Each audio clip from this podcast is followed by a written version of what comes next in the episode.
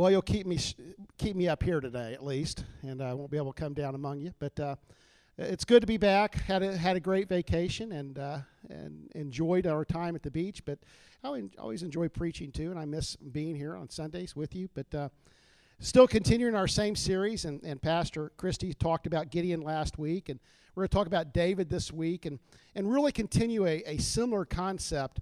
Our self identity affects our ability to trust. What, what we think about ourself affects whether we trust others. Uh, think about it the relationships you have with other people, you, you, your ability to trust other people will be determined many times simply by your self identity. Whether you feel like you should be loved, whether you feel like you should be forgiven, whether you feel like you matter, whether you, whether you feel like you should ha- have a significant part in someone else's life. Our ability to trust is affected by our self identity.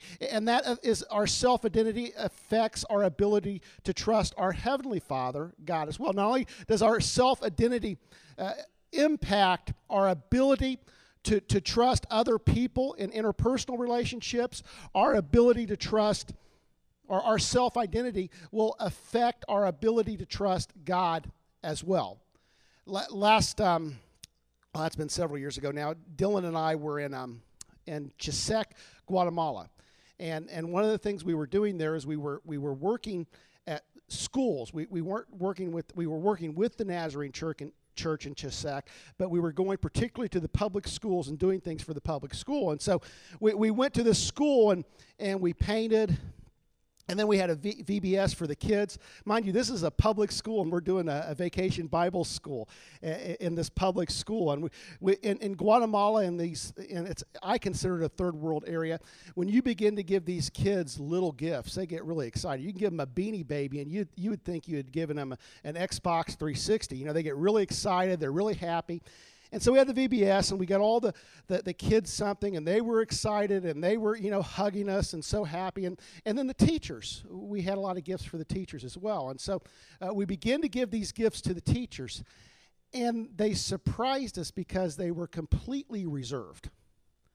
Uh, you know, they, they would accept them, but, you know, not, not very friendly, uh, not very receptive. And so we gave them our gifts and then we prayed and we started to get on the bus and leave, and their mood changed. All of a sudden, they became very emotional and they became very loving and very huggy and all this. Eh, see, see they, they didn't believe that a white person from North America could care about them. And so there wasn't a lot of trust that what we were giving them did not have something that was expected from them.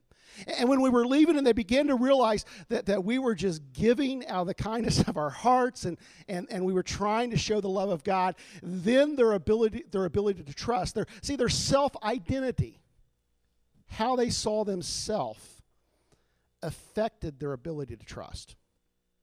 So it's true in interpersonal relationships. It's, it's hard to believe that someone loves you when you do not think you're lovable. It's hard to believe that, that you can be forgiven when you don't believe that you are forgivable. It, it doesn't, it's hard to believe that you can be accepted when you feel you're, you, are unacceptable. And it's the same with God. In all these ways, our trust is affected by our self identity.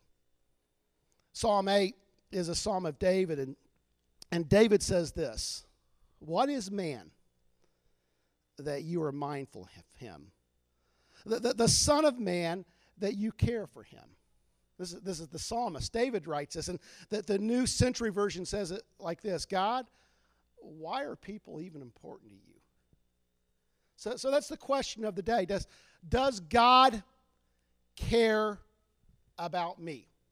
Uh, does God care about us? Does God care about Marysville Church of the Nazarene? But more importantly, does God care about each individual person that's sitting here listening to my voice this morning? And Pastor Christie talked about Gideon, and, and I believe Gideon's issue.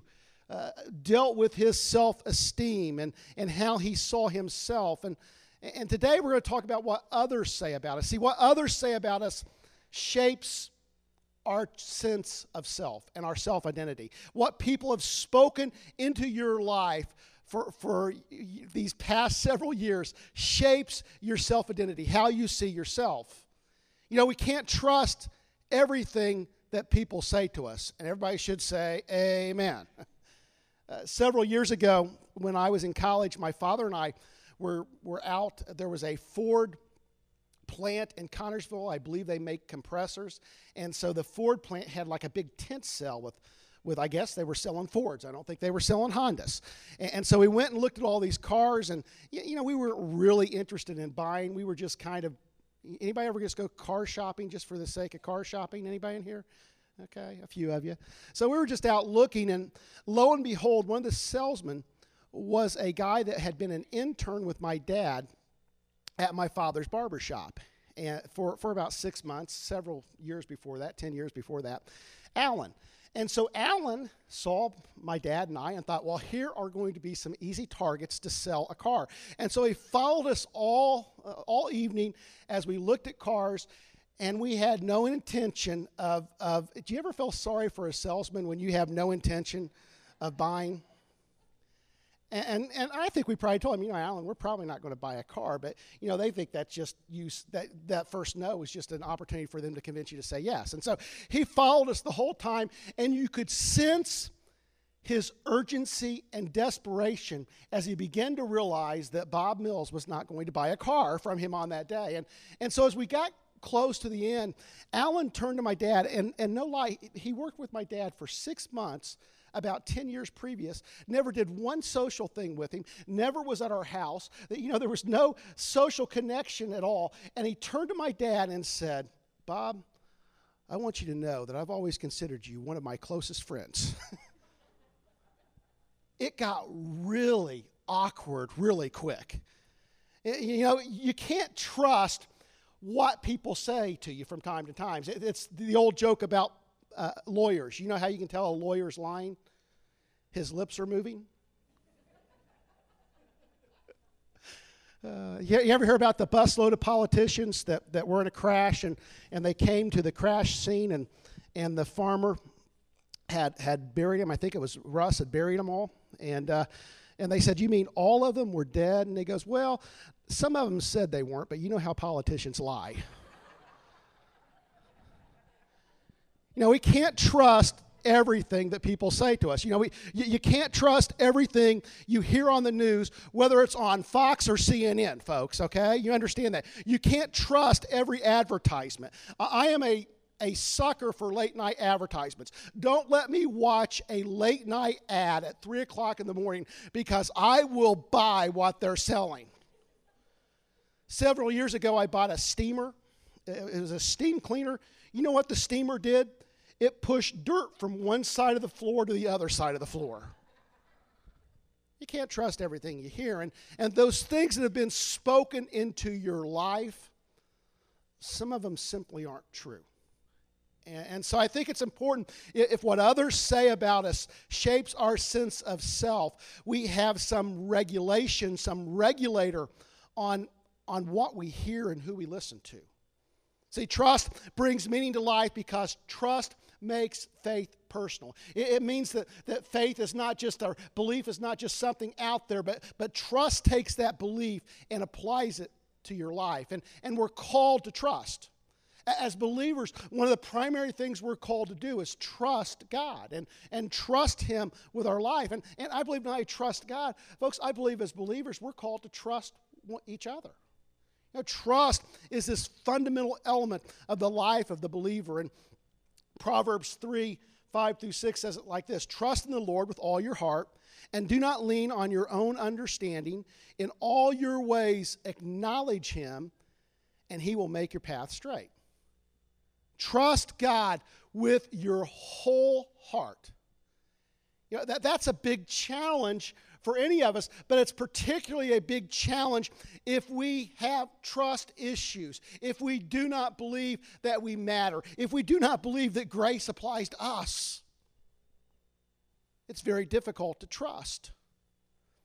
And maybe this morning you're struggling with this very ideal. Does God care about me?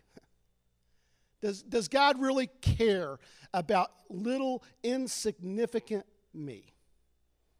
Hear me, He does. God is concerned with every intimate detail of your life, the very hairs on your head, and some of them are less than others.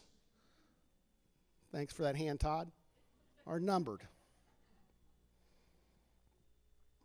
So, what's been spoken into your life? I, when I practiced law, uh, we, we did Social Security disability and and other kinds of disability. We also, it seemed like all of our clients had psychological profiles. I don't know why that was. Maybe that's why they picked us as their lawyers. I don't know. But, but I'd read these psychological profiles of people in their late 50s, early 60s, late 40s, and I would, I would, I was always amazed because they would talk about what a parent or a grandparent or a, or an aunt or an uncle or, or someone significant to them said 20, 30, 40 years ago and, and it was still having, can you hear me okay? I, I, I this is why I don't use mics like this, because I forget sometimes my okay? It's very difficult for me to use a mic.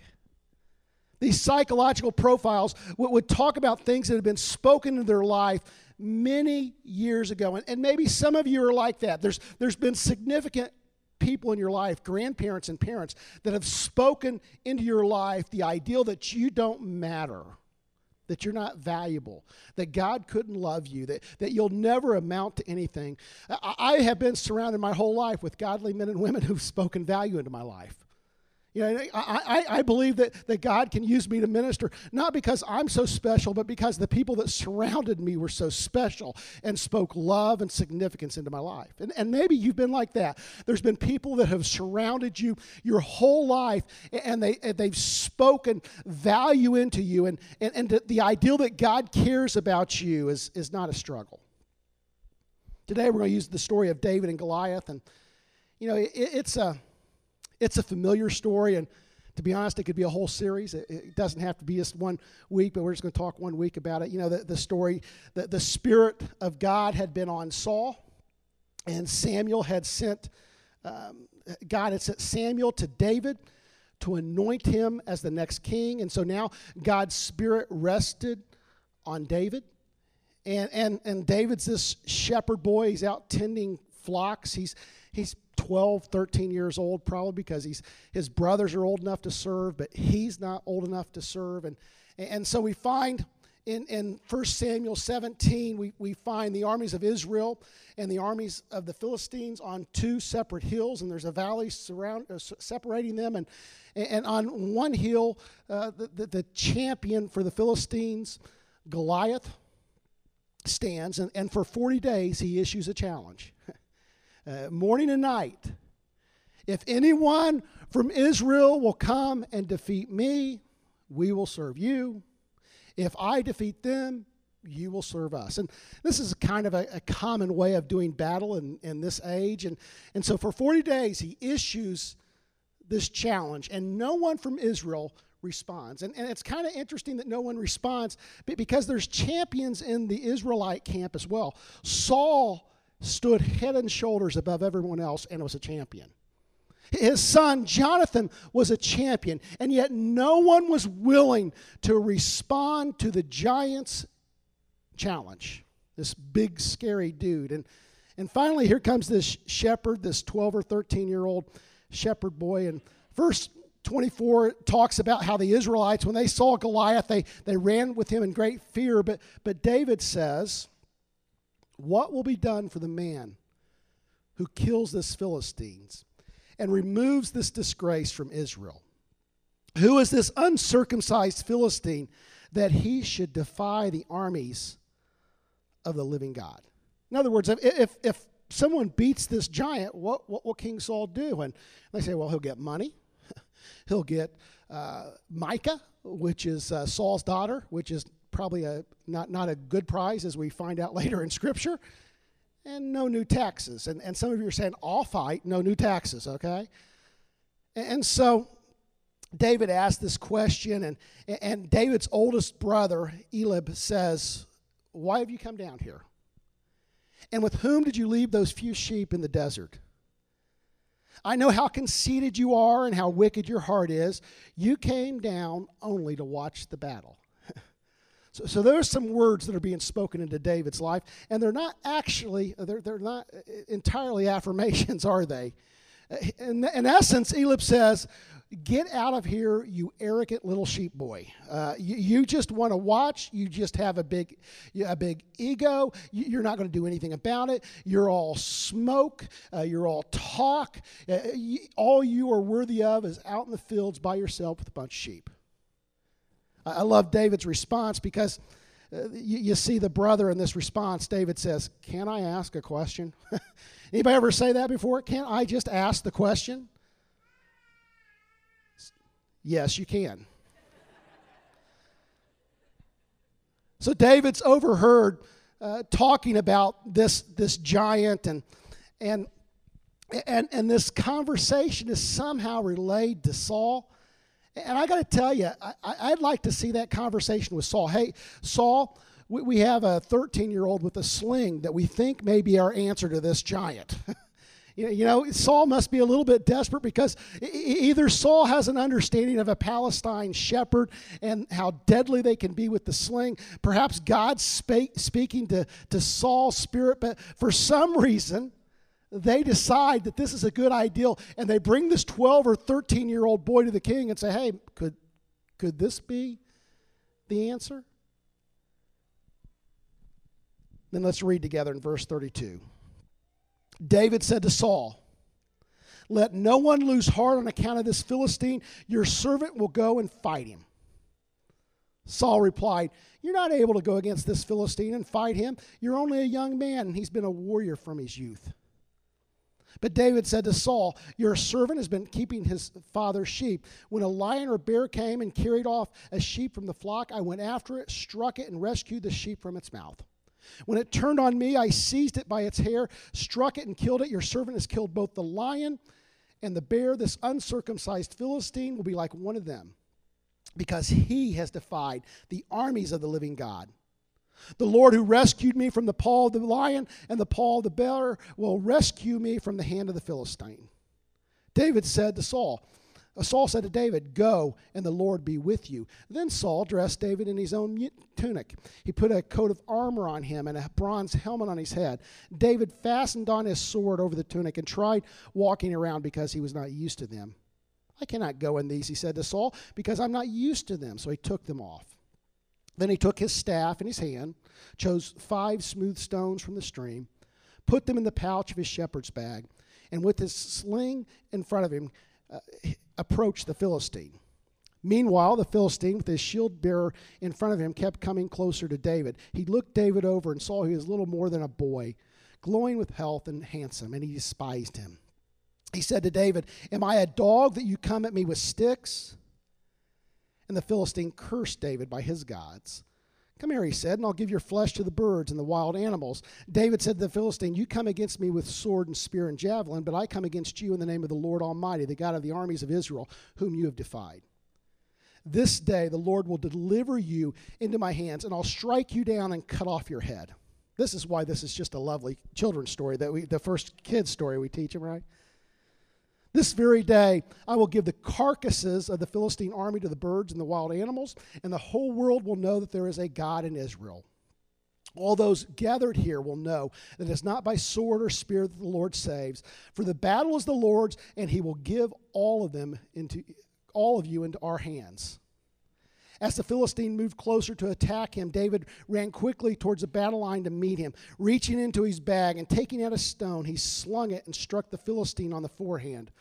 The, the stone sank into his forehead and he fell face down on the ground. So David triumphed over the Philistine with a sling and a stone. Without a sword in his hand, he struck down the Philistine and killed him. Now, now you see in this story several things. You, you, you see several people speaking words which were not encouraging to David. When we find Eliab, his brother, saying, You're arrogant, you're, you're, all, you're, all, you're all word, no action. We, we, we find Saul saying, uh, Thanks, but no thanks. Then we find Saul saying, Okay, but you better use my armor. And, and I think it's significant to know people speak into our lives with more than words. And, and some of you, it's not what people have said that it's affected your, your self value and your self identity, but it's what other people have done. you know, the, the church is a strange animal. And, and, and see, I hear all these things, and, and, and sometimes our self identity is shaped by someone not shaking our hand or acknowledging something we did. And, and maybe this morning you're, you're sitting here and, and you're waiting for someone to invite you to lunch, and, and, and somehow until that happens, you, you don't feel like you have value. And, and I think God's wanting us to have a better sense of value than it being determined on whether somebody shakes our hand, invites us to dinner, or even pats us on the back. Amen? See, there's more than words that are used to, to speak into our life. And, and then, then we find Saul, and, and Saul is, or, or Goliath, and he's basically calling David a dog. David did not let others affect his identity in God. Not his brother, not Saul, not Goliath. See, his sufficiency was found in being who he was in God. Now, now most people use this story as as our favorite underdog story. You know, David and Goliath is a, a sports metaphor, and so when when the um, when the New York Jets beat the Colts in the third Super Bowl, it's David versus Goliath, and and most people see this story as as as, as a metaphor as the, the lesser beating the, the bigger. I don't think this is an underdog story.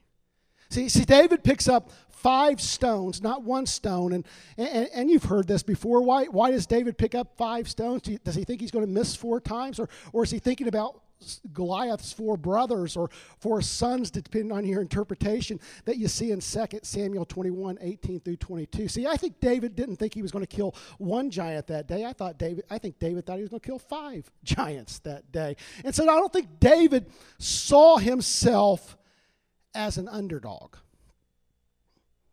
Malcolm Gladwell has a book called David and Goliath, and he's a, a, a contemporary writer. And, and he tells the story from a different light. He says that the slingshot that David had, see, see a Palestine um, shepherds with their slingshot were deadly.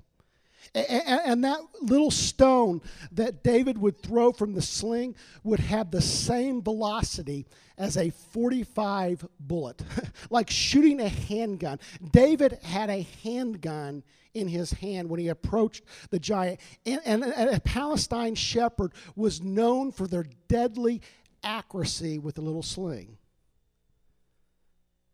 He was deadly, he was nimble, and the Spirit of God had been placed on him. And then we have Goliath, who's this giant, and, and Gladwell kind of makes a, a, pretty strong argument that perhaps the giant had some physical ailments that accounted for his size, that perhaps there was some glandular or hormonal problems, and, and, and this is why he was so large. And, and you don't find the giant doing a lot of movement, some slow movement towards a line, but you, you don't see a nimble giant. You see kind of a large target that was easy to hit. And, and, as a matter of fact, for him to be effective, he had to be close. He, he wasn't even carrying his own javelin, his own shield. Instead, he had a, a, a, someone that was carrying him for him. And Gladwell says this Shouldn't we think of someone who's nimble, has every technological advantage, and the Spirit of the Lord is the favorite? See, I don't think Goliath was the favorite here.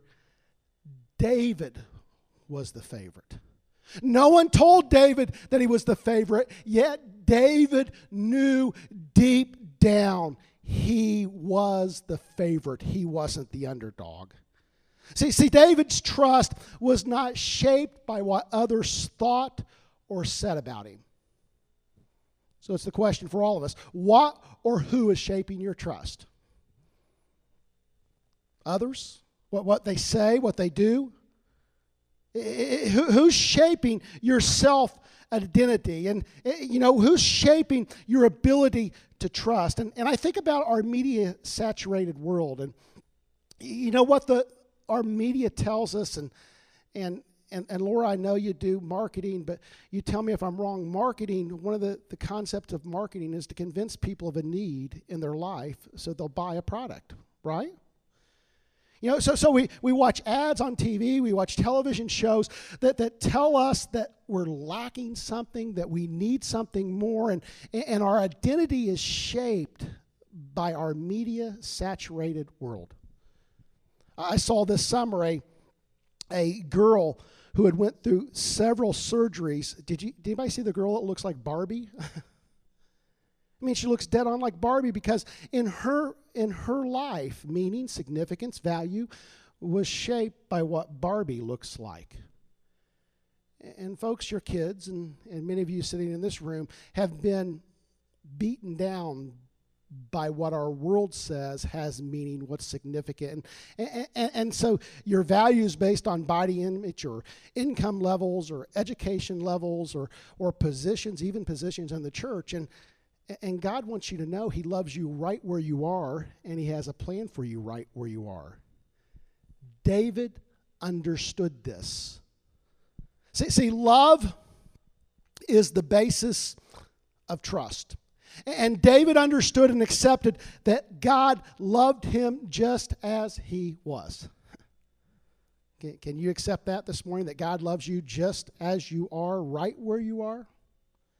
Proverbs 3, 5, and 6 says, Trust in the Lord with all your hearts, and do not lean on your own understanding. In all your ways, acknowledge him, and he will make your paths straight. Now, I love this verse. It says in verse 6, In all your ways, acknowledge him. Acknowledge God. What, what does it mean to acknowledge God? And, and when you get into this word, this is a relationship word. It's, it's not just knowing or mentioning or talking about, it is knowing God. You know, I don't just know about Terry, I know Terry. She's my wife. The Common English Bible says, know him in all your paths. Wherever you find yourself this week, is it possible to know God, for the relationship to be that close that you know God wherever you are? I did a little reading this week, and I finished a book by Bob Goff called Love Does. Anybody read Love Does? I'm the only person that's read it. You need to read it. It's a great book. Bob Goff's a um, Christian lawyer, and actually he's an adjunct professor professor at uh, Point Loma University and teaches business law. But, but Bob Goff said he stopped doing Bible studies he's part of a Bible do group now. he's tired of studying the Bible, but he wants to do what the Bible tells him to do. And he talks about people who are God stalkers. We, we learn about God, we learn things about God. God doesn't want you to learn more about Him, He wants you to know Him. He, he wants you to be engaged in a relationship with Him. And so when, when Proverbs talks about acknowledging God and knowing God, it's not just information, but it's that relational knowing God, hearing His voice. The message writer takes Proverbs 3, 5, and 6 and says it like this Listen for God's voice in everything you do and everywhere you go. See, that's the key. Uh, you know, there's all these voices out there, and, and, and, some of the voices are good, and some of the voices are bad, and some of the voices are positive, and some of the voices are negative. But there's all sorts of voices out there speaking as to your identity, your value, what's important, what's meaningful. And God wants us to hear His voice. And so trusting God is connected to listening to God, hearing God's voice. What, what shaped David's trust? Why, why could David see himself differently than others saw him? Why, why, why did everyone else see an underdog, but David see himself differently? See, he knew God, and he had truly listened to God. You know, I, I love Psalm 8, and, and we talked about it, and, you know, David asked this great question. You know, who is man that, that you are mindful of him? And, and, and I believe that's in the solitude of the, of the pasture with the sheep. When David is all alone and, and he's speaking these thoughts, who am I that you even think about me? That David truly heard the voice of God that said, But I see you, David. and maybe that's the answer for us. Maybe it's getting away from all the business of life and all the, the voices around us and truly trying to hear our Father's voice.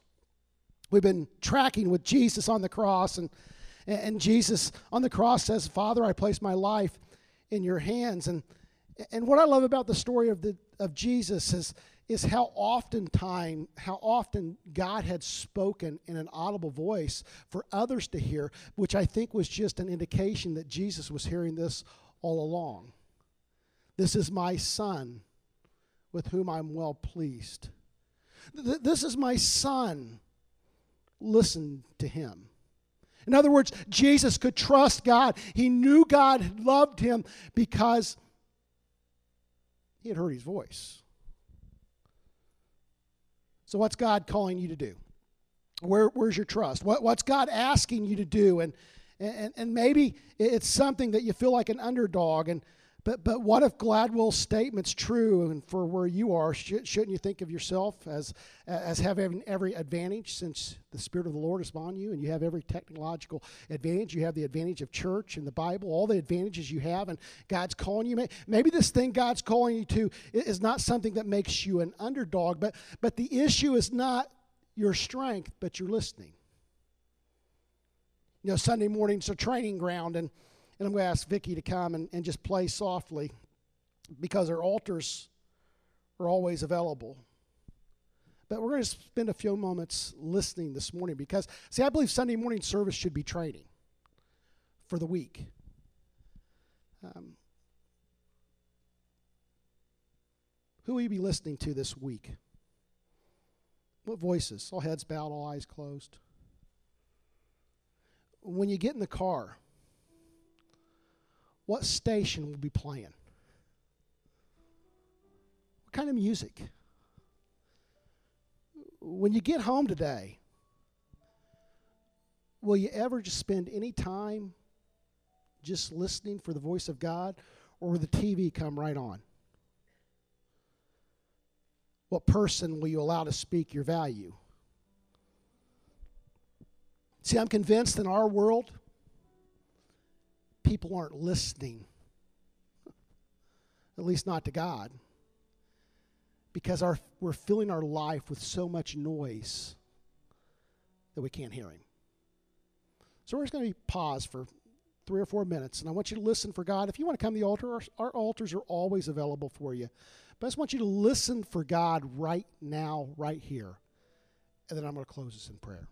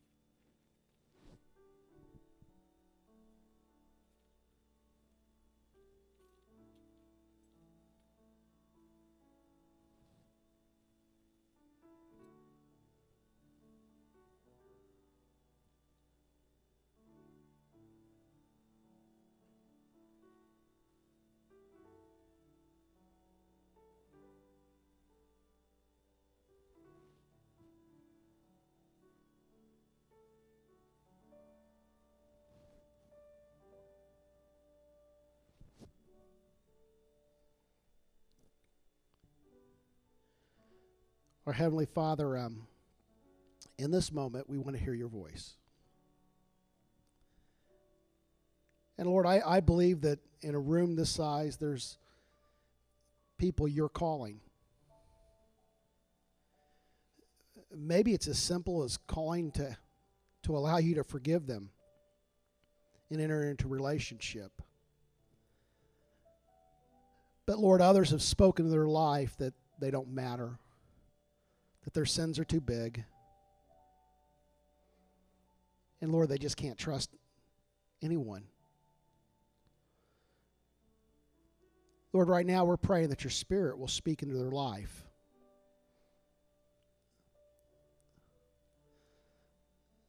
Lord, that they'll see that um, you love them so much. That at the end of judgment, at the end of conviction, there's the possibility of forgiveness and new life and wholeness and relationship with our Heavenly Father.